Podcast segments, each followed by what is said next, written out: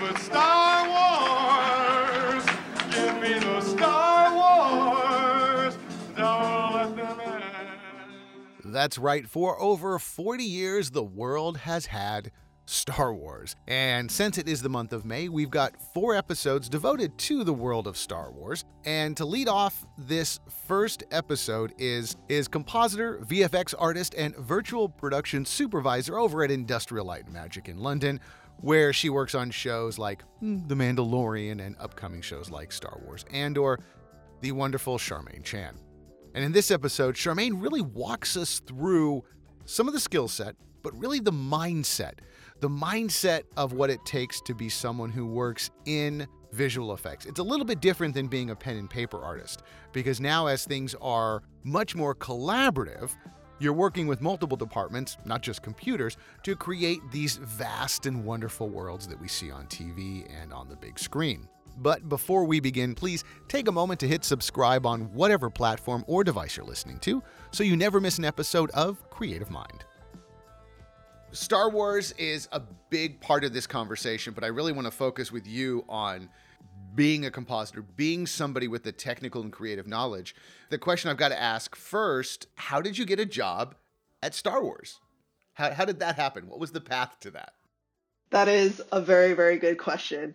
It was one of those things where, you know, funny enough for me, ILM was actually more of a bigger influence on me revolving around Indiana Jones than Ah, it was good, for good. Star Wars. It was one of those people who definitely jumps on the Star Wars bandwagon probably a little later in life. I didn't watch the first Star Wars until maybe high school or something like that.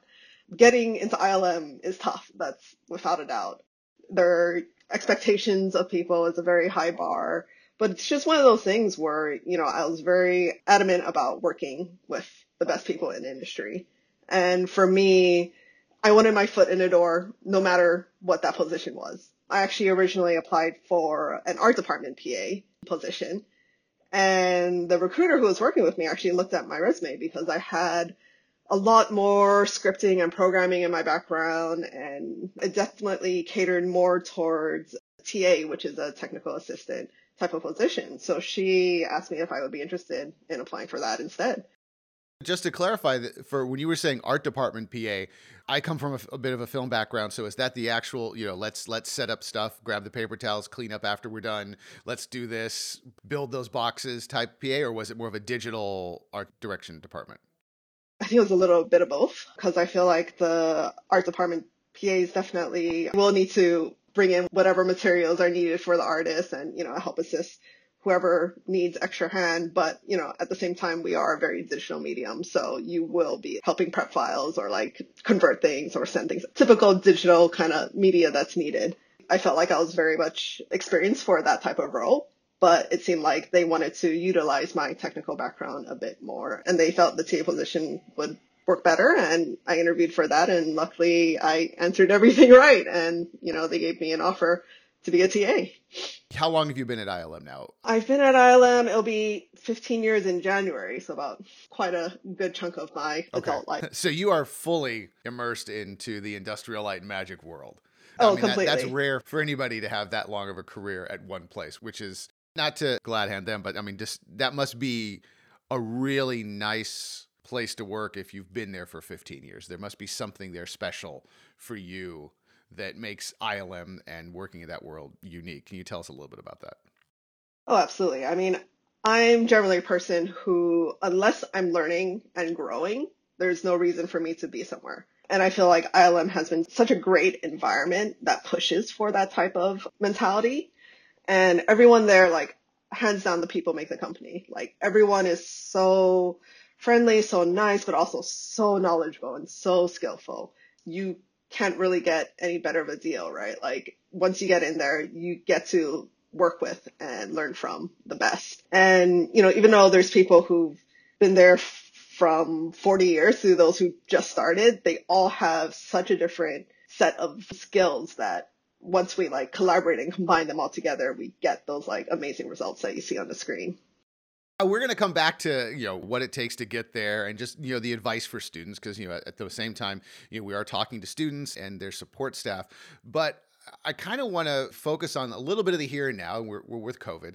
And, you know, one of the big projects you're working on, of course, is The Mandalorian. And The Mandalorian is famous for its big virtual sets and virtual world. And that is a game changer long before we got into COVID.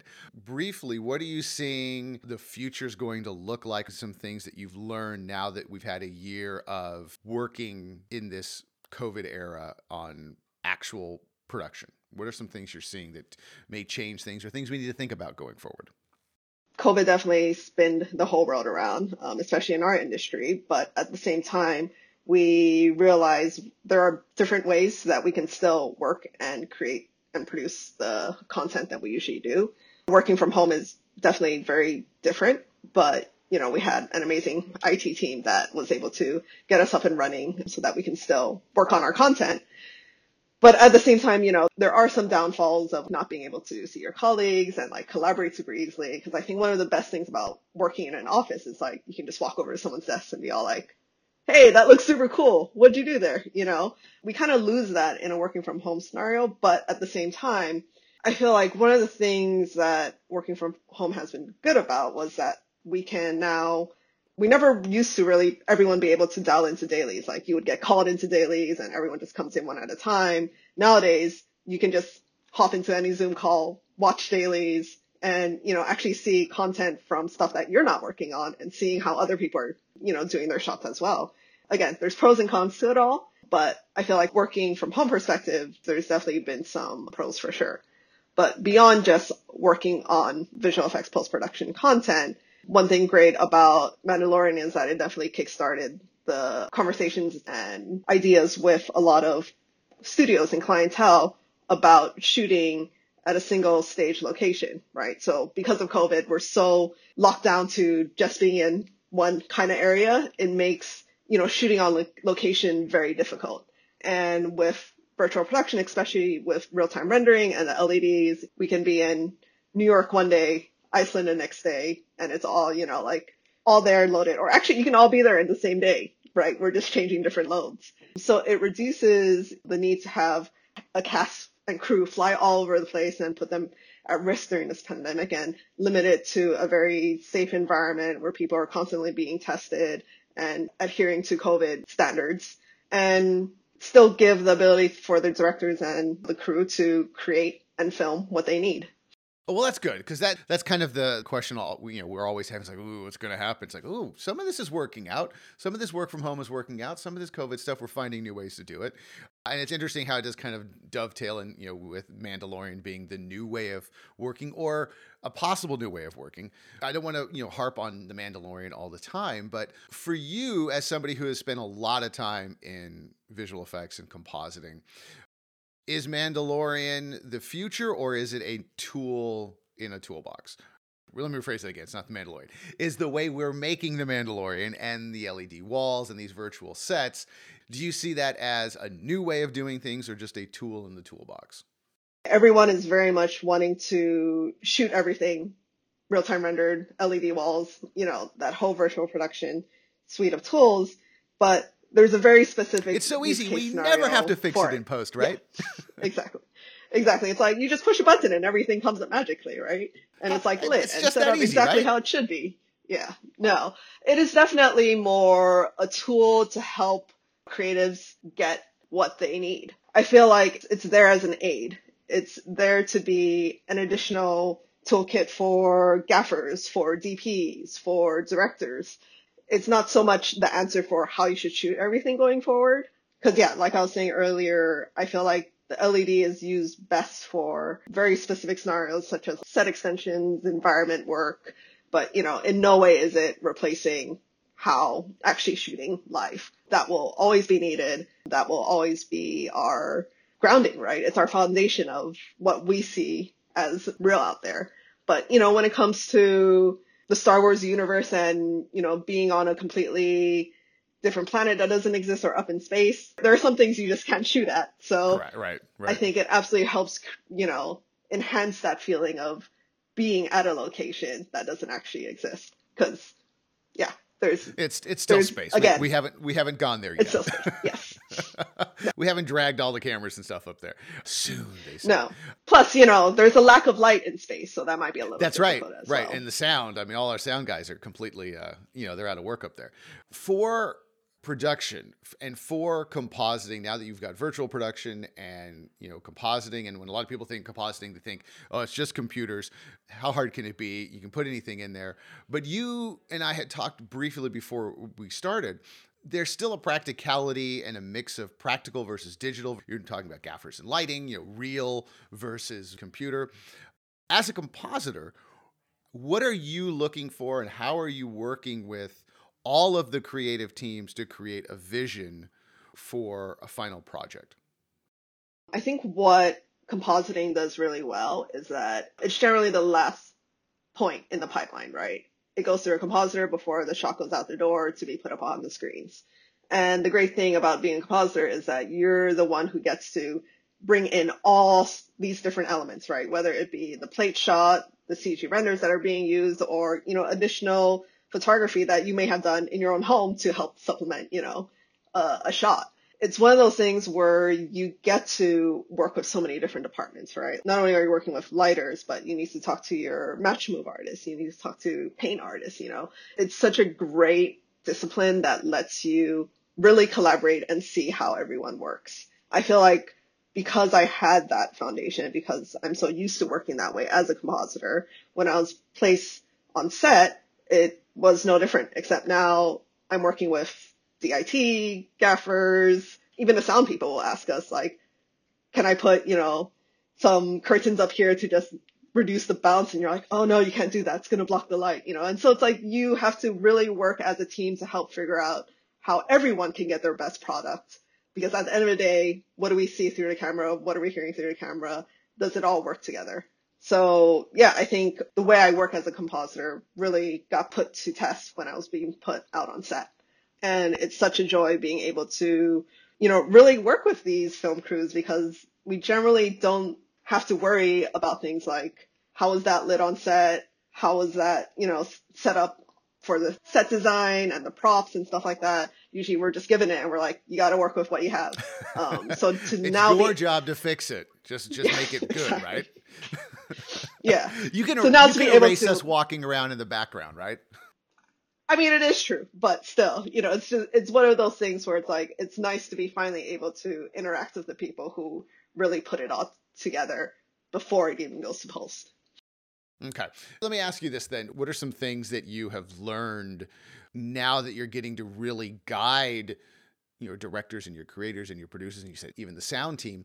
What are some things that you if you can go into a little more depth on some best practices when you're doing compositing and actually being on set and being a part of that process? What are some things that you are seeing that maybe you hadn't seen before or some things you're like, "Wow, this is this is how we can make this even better."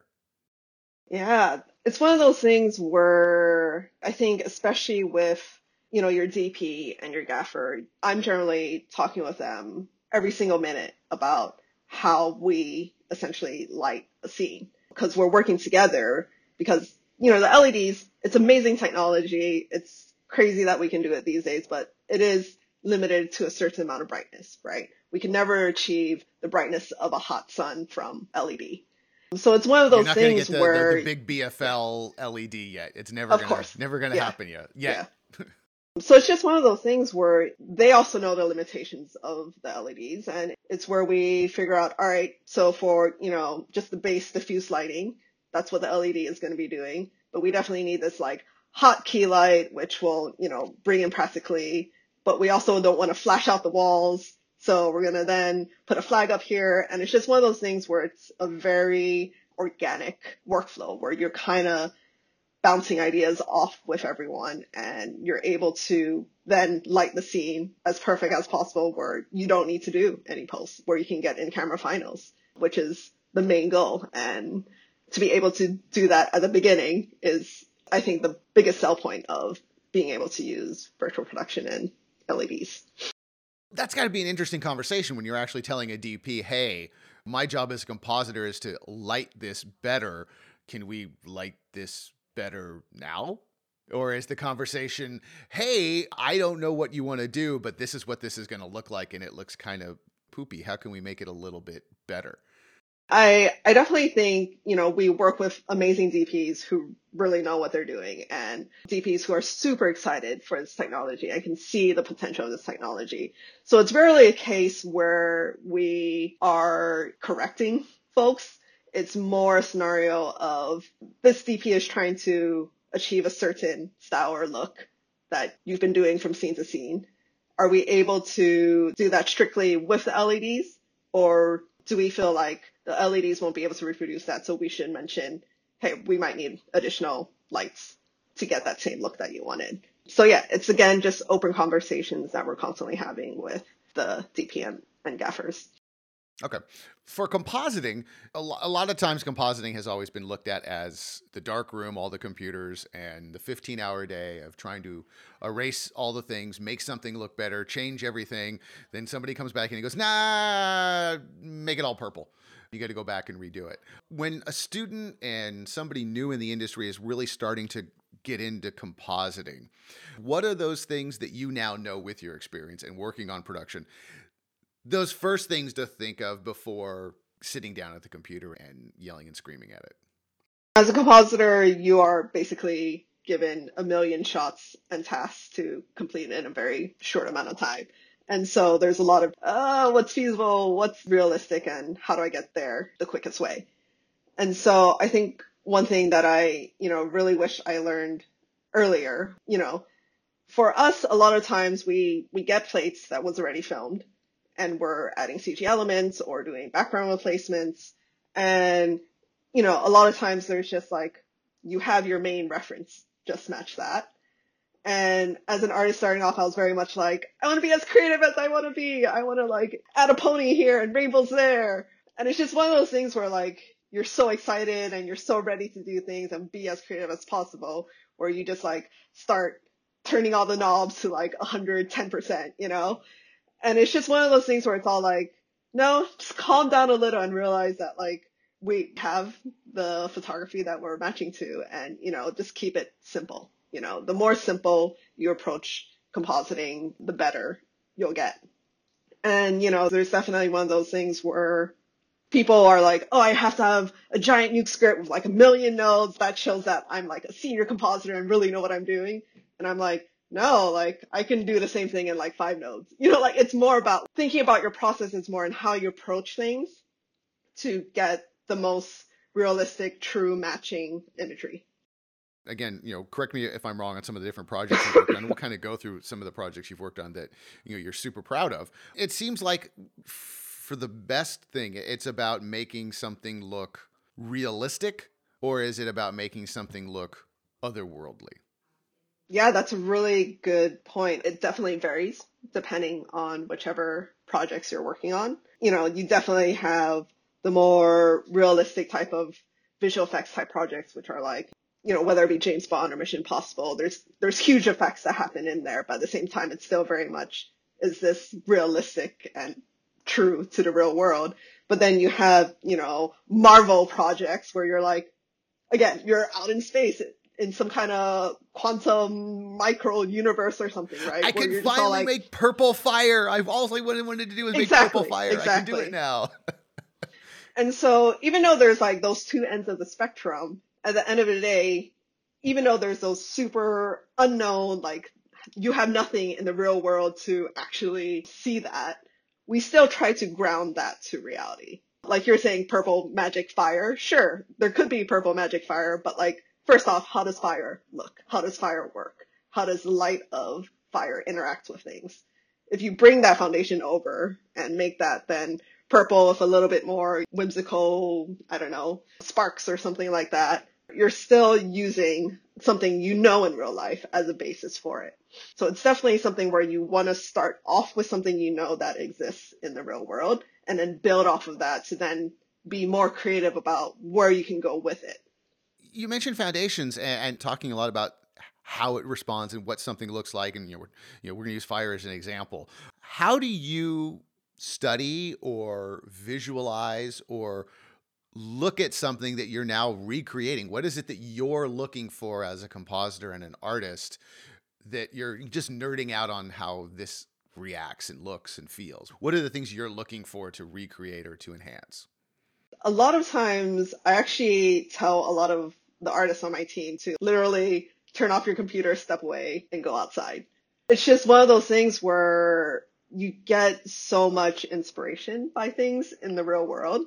I can literally sit on a bench somewhere and just like stare at the corner of a building and see like how the light just goes across that building throughout the day. It's just one of those things that I find very relaxing and being able to just like study how light interacts with a lot of things in real life. I think that's why I also really love photography and just being able to capture a moment when you see that like still, it's like, let's then deconstruct it. What's going on in this, you know, image. And so for me, I constantly refer to what I see out my window or, you know, when I'm walking down the street, things like that, because it will always come back to you. And also Google image is your friend. like I'm always constantly like, hmm, rainy day. Use reference of that, you know. Where's that where's that folder of purple magic fire? I know I saw it somewhere. I'm not the only person to think of Absolutely. To me, it's like I love reference. It's I think it's really fun having reference. You know, once you start working in the industry for a while, you're gonna realize that there are definitely themes and things that come up quite often that you need to add within your shot when you're compositing. And so build your own little library of like images you can constantly refer to. Oh, that's interesting because yeah, it, it, it, does make sense if you're constantly, you know, if, if you become the action movie compositor, it's like, well, you better learn what fire looks like. You better learn what explosions and smoke and debris and rubble and things look actually look like, as opposed to, I think that, yeah, it looks like an explosion. It's good enough because we've all seen those movies where you're like, I don't think that thing's on fire. That doesn't. But there, look- there, there is also actually one other thing which is a good piece of advice is, you know, we definitely have types of people in the industry who are very much like, I need to make this as scientifically accurate as possible. This needs to work within the physics of our world, you know, and it's one of those things where you're going to be constantly fighting with people over critiques like that because there's real world, world science and then there's movie science, right? And Right. movie science is more like, does that look cool as opposed to like, oh yeah, the wind shouldn't be working in that way if this object is moving, you know, like you can definitely mo- go into those kind of details, but like at the end of the day, will the director think that looks cool and does that look like what he wanted? I think the probably the easiest way to talk about this because it's always fun. You know, granted you're at ILM, so everything you do is fabulous and amazing, and it's some of the best work ever. And I'm not saying that to be nice. It, it really is. I'm a big Indiana Jones fan. I'm old enough to have gone to a screening of Young Sherlock Holmes and been blown away of that as a kid. Just like, what just happened? The stained glass window guy came alive, and it looked real, and it scared the heck out of me. But for students and for people working in the industry, like you said, if the director thinks it's cool, it's cool. We're moving on. It's his job to, you know, he's at the helm of that. What are some of those badges of shame or some of those bad things or horror stories that that come up when you're working on compositing and working on shots? We're like, okay, this is where this is going to go bad. These are the things we should have fixed before it got to post. Some of the things that we go, let let's spend a little more time dealing with this first before we start, you know, hacking away at it. There are a lot of times when shooting, people are stuck on a specific schedule. You need to get things done in X amount of time. There's no room for errors. And so when it comes to shooting, there's been so many situations where people are like, oh, just put a blue screen up there, put a green screen over there. And then they'll just like hodgepodge put like a bunch of screens with completely different hues and saturations of what they think is green, right? It's and all then green, they decide to use a yeah exactly. And then they decide to use a green screen even though the main actor is blonde. And then you're just like blonde hair over green. Ah! and it's just you know one of those things where i'm sure there's a reason that it couldn't have been a perfectly evenly lit green screen you know that was placed right but they decided to use blue because the main actor is blonde. You know it's just one of those things where you wish people had the time to be able to do that. That way it makes the life of a compositor much easier. But it's tough. Shooting schedules are tough. You gotta make do with what you have. And, you know, as a compositor, it's, it's a good challenge to be able to extract very bad setup green screens. But, you know, at the same time, it's something that it's better to just do it right from the start. well, it's interesting that you, you you mentioned that that even in today's big productions, there's going to be stuff that is not the way it should be. You said it's a good idea to learn how to do this kind of stuff, and you know, I think in school and and for people starting out, it's like ah, I just got to be perfect. I got to get this perfect. How am I going to do this?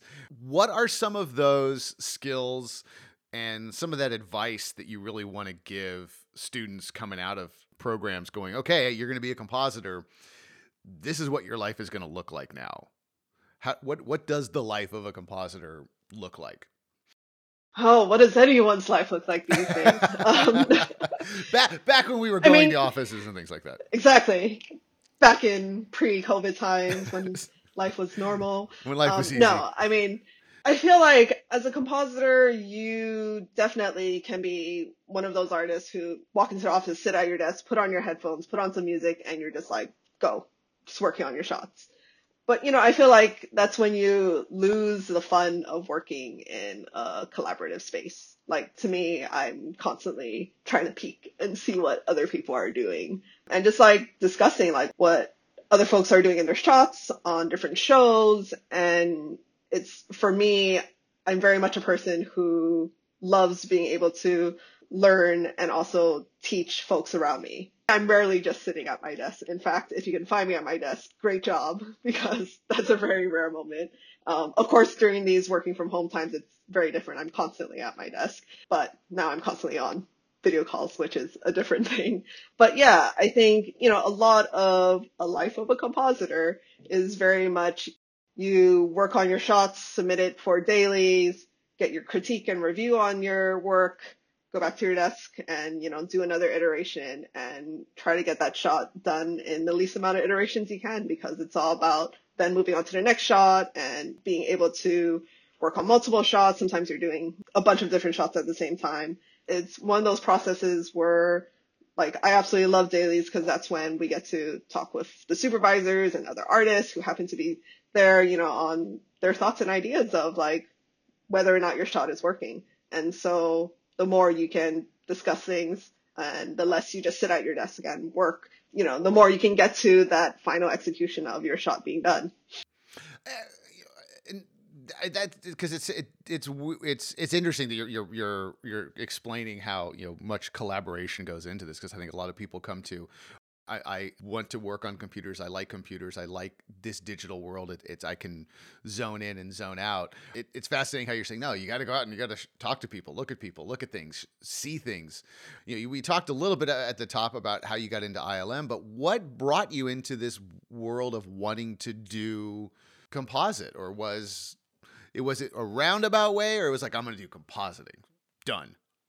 Oh, it's completely roundabout way. I mean, I feel like I didn't even really know or dabble into visual effects until like within my college years. And I feel like it was one of those things where I've always loved art and I've always loved technology. And to me, I'm just like, whatever merges the two together, that sounds like my dream job.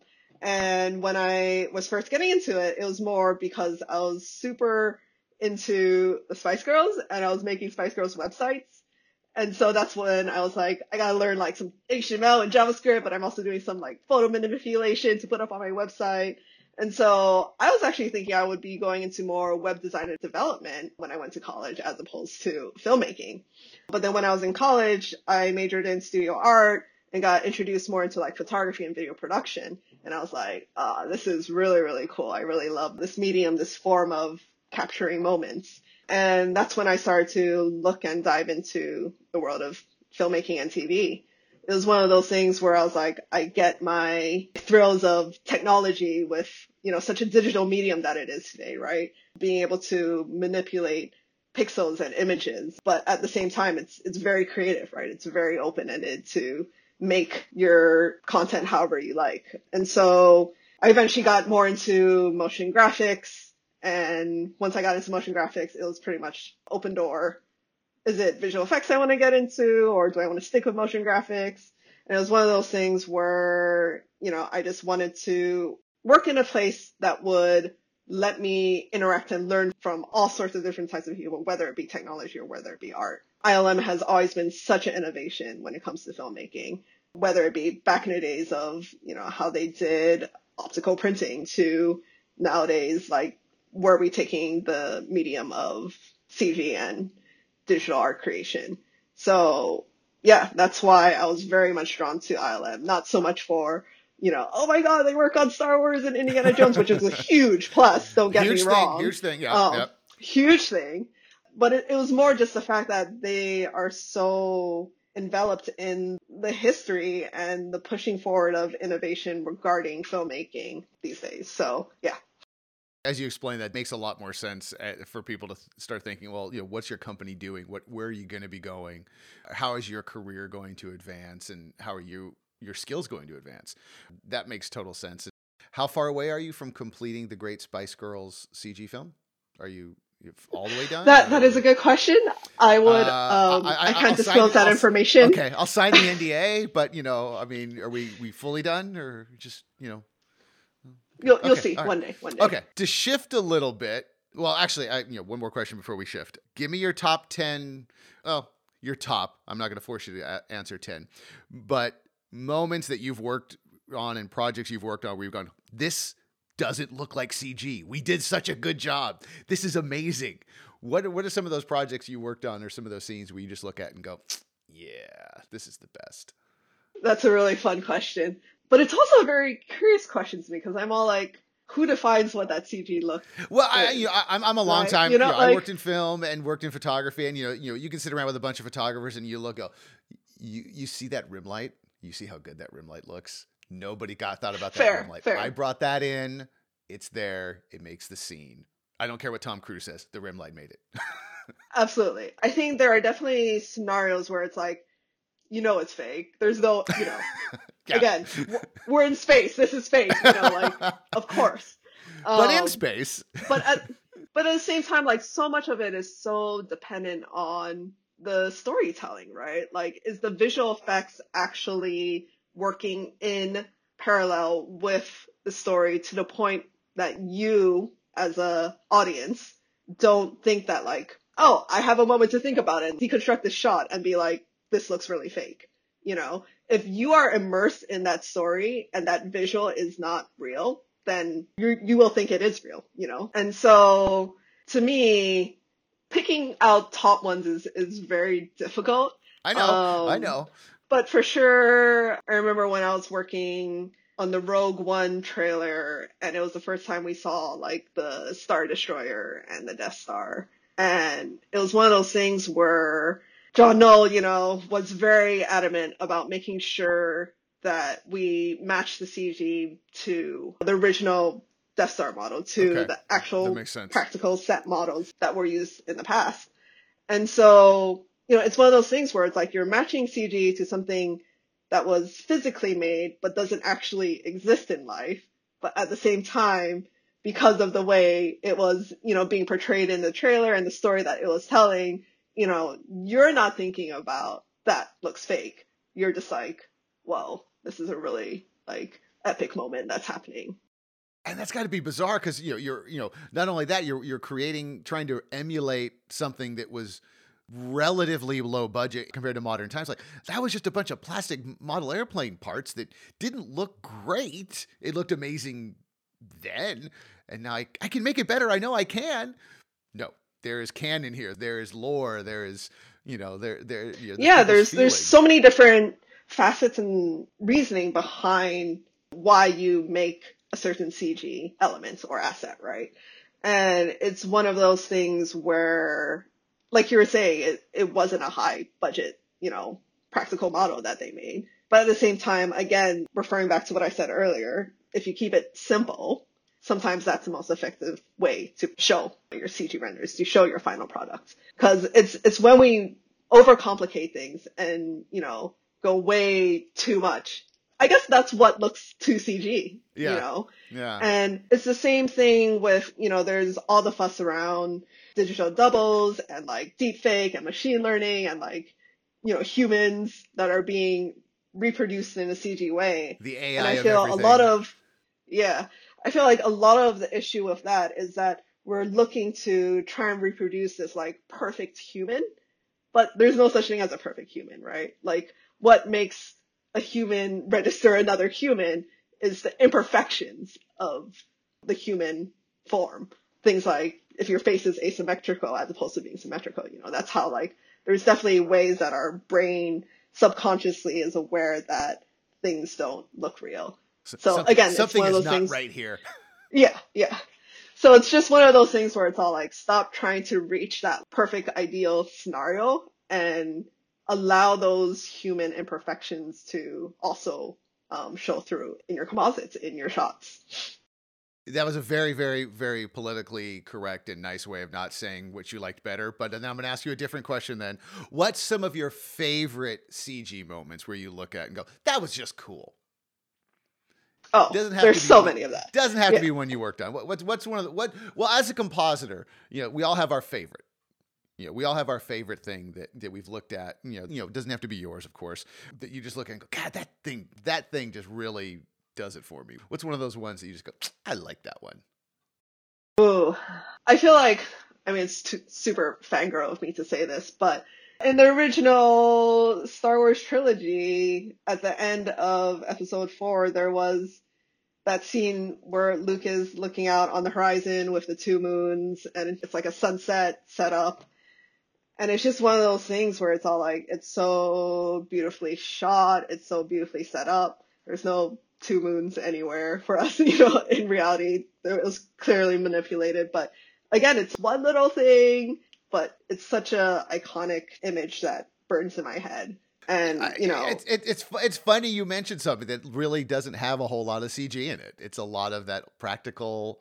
You know, let's go out to a desert and film it and do our best to match two moon-like substances together to get that story across. That yeah, yeah, that, that's interesting. and you know no no absolutely and and the thing is like you know there's definitely really big cg shots without a doubt the most recent avengers when they all just like come together through all their portals and stuff like that it's a wow moment you know Yeah. in that film it's again one of those things where it's like oh there's also a lot going on and i like my brain just feels super overloaded and i'm like the visual effects artist in me is just like I must deconstruct all this. What is going on over there? What is going? You know, it's just like one of those things where I'm suddenly just taken out of the film, and I just like really want to analyze things. so you you can't. So the answer is you can't watch CG without you know putting on your your work brain, going, I see what you did there.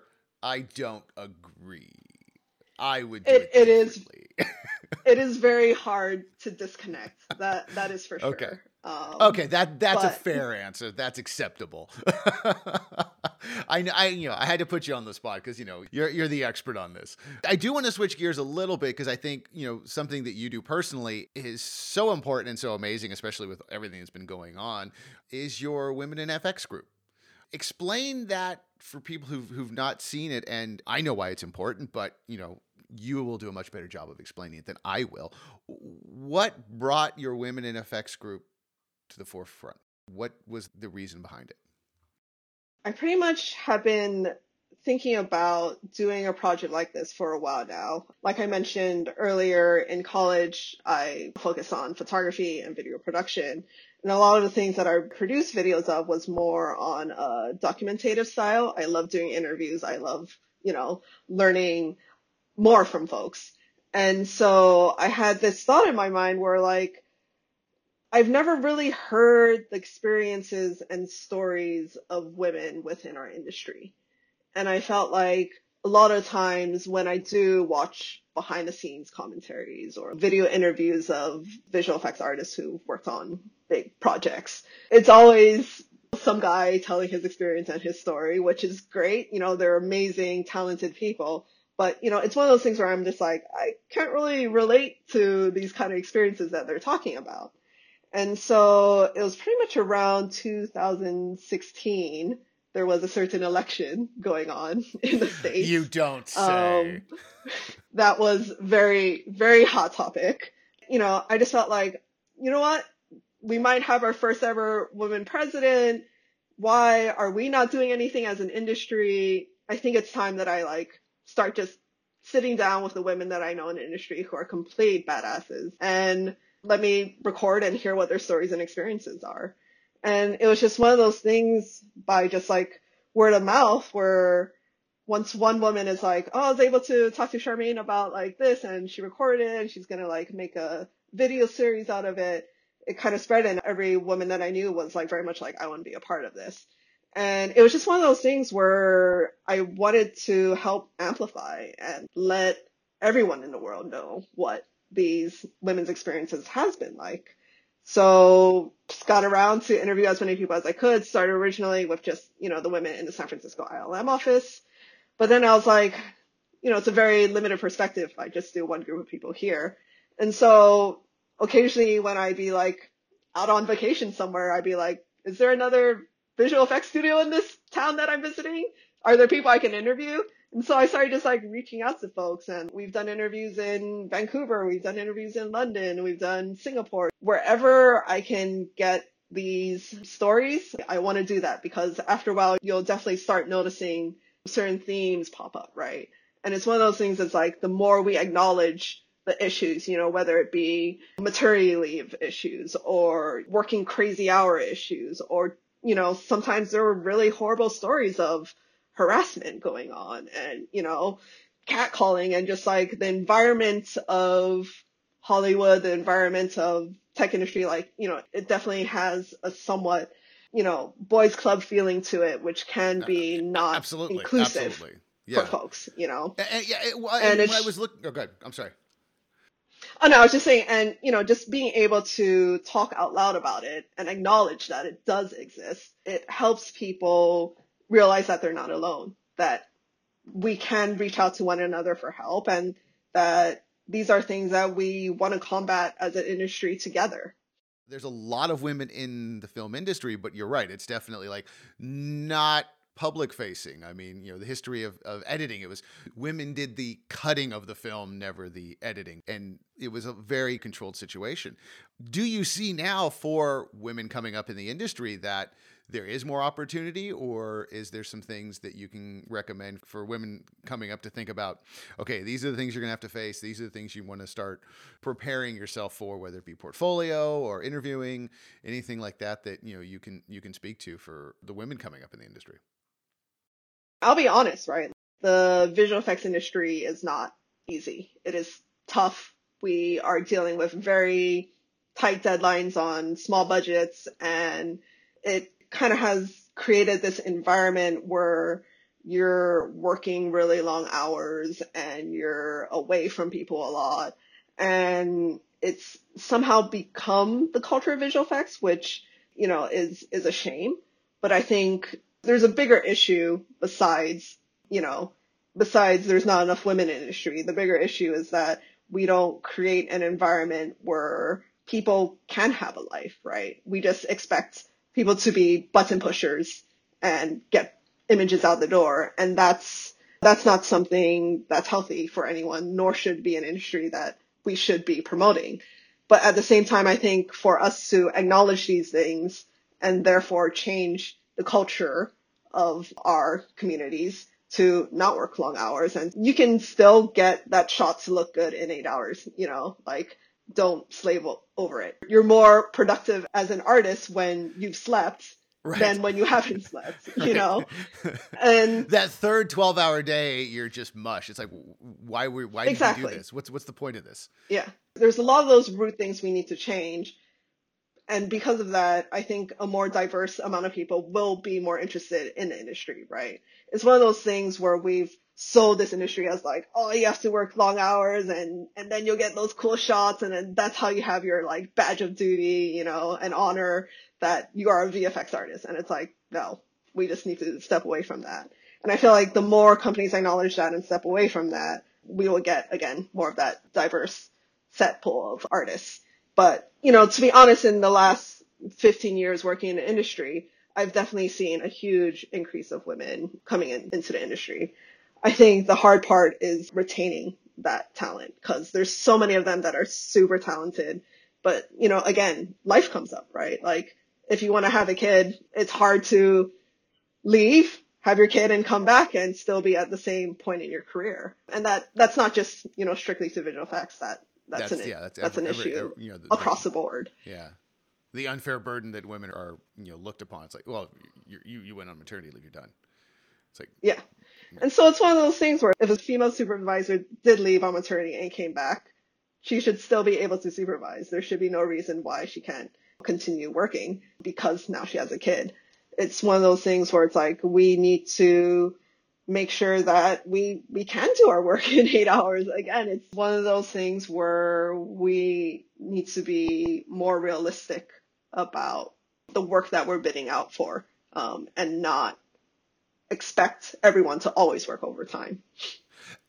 it's, Plus, it's, it's not good for you bottom line either. Well, a- yeah, it's, it's, it's, it's interesting you're mentioning this. There's another person we talked to who works in the film industry as a storyboard artist in a bigger company, and she she mentioned the same thing. And it was interesting that it, it's women bringing these up and being more vocal about it. You would think some of us dumb guys would be the ones saying it, but like you don't need to be working 20 hours a day. It's stupid. What are you doing? This is cruel and unusual.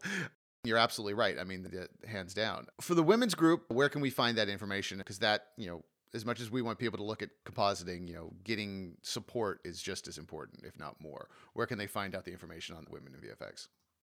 if you just go to womeninvfx.com, we have our main website there. We also have our Twitter and YouTube handles, which is Women VFX as well. So it's pretty much the same across Pretty the simple, board. pretty good. Yes. That makes it easy. Cool. Any last thoughts on, you know, what you think? I know there's a million, million, million things, but what's that one thing you want somebody to be thinking about when they're coming out of school? What's that one piece of advice that they really need to keep in the forefront when they're going to be working in the industry? The one thing that I generally tell most folks is that if you are really passionate about filmmaking, if you're passionate about visual effects and visual storytelling, just keep going at it. You might not be doing the role or the task or the shots that you always want to do, but if you keep at it and people can, you know, sense your your love for this, you'll eventually get there and be patient. It's not about getting the biggest shot all the time. It's about so much more, you know, from learning what other departments and disciplines do to basic soft skills where you're like getting to know people because again, back to the collaboration, so much of it is just learning and feeding off of other folks' ideas because that's what helps you grow as an artist and that's what helps you grow as a person as well. So there you go, a little look into the world of virtual production, compositing, and some behind the scenes on Star Wars' The Mandalorian. Because if you've ever dreamed about a career in art and design, good news is more and more art and design career opportunities are on the rise, and employers are always on the hunt for the next generation of talented and, of course, skilled creative professionals. At Academy of Art University, you will get those work ready skills that employers want.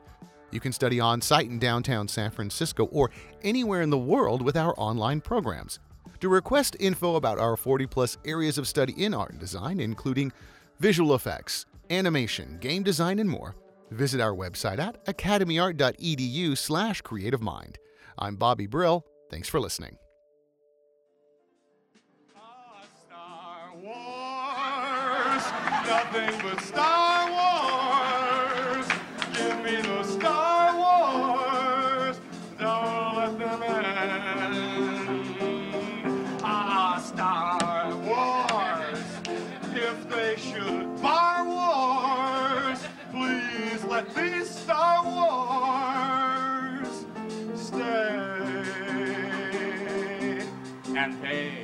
how about that nutty Star Wars bar? Can you forget all the creatures in there? And hey, Darth Vader in that black and evil mask. Did he scare you as much as he scared me? Ah, Star Wars! Those near and far war! My seventh winner up here!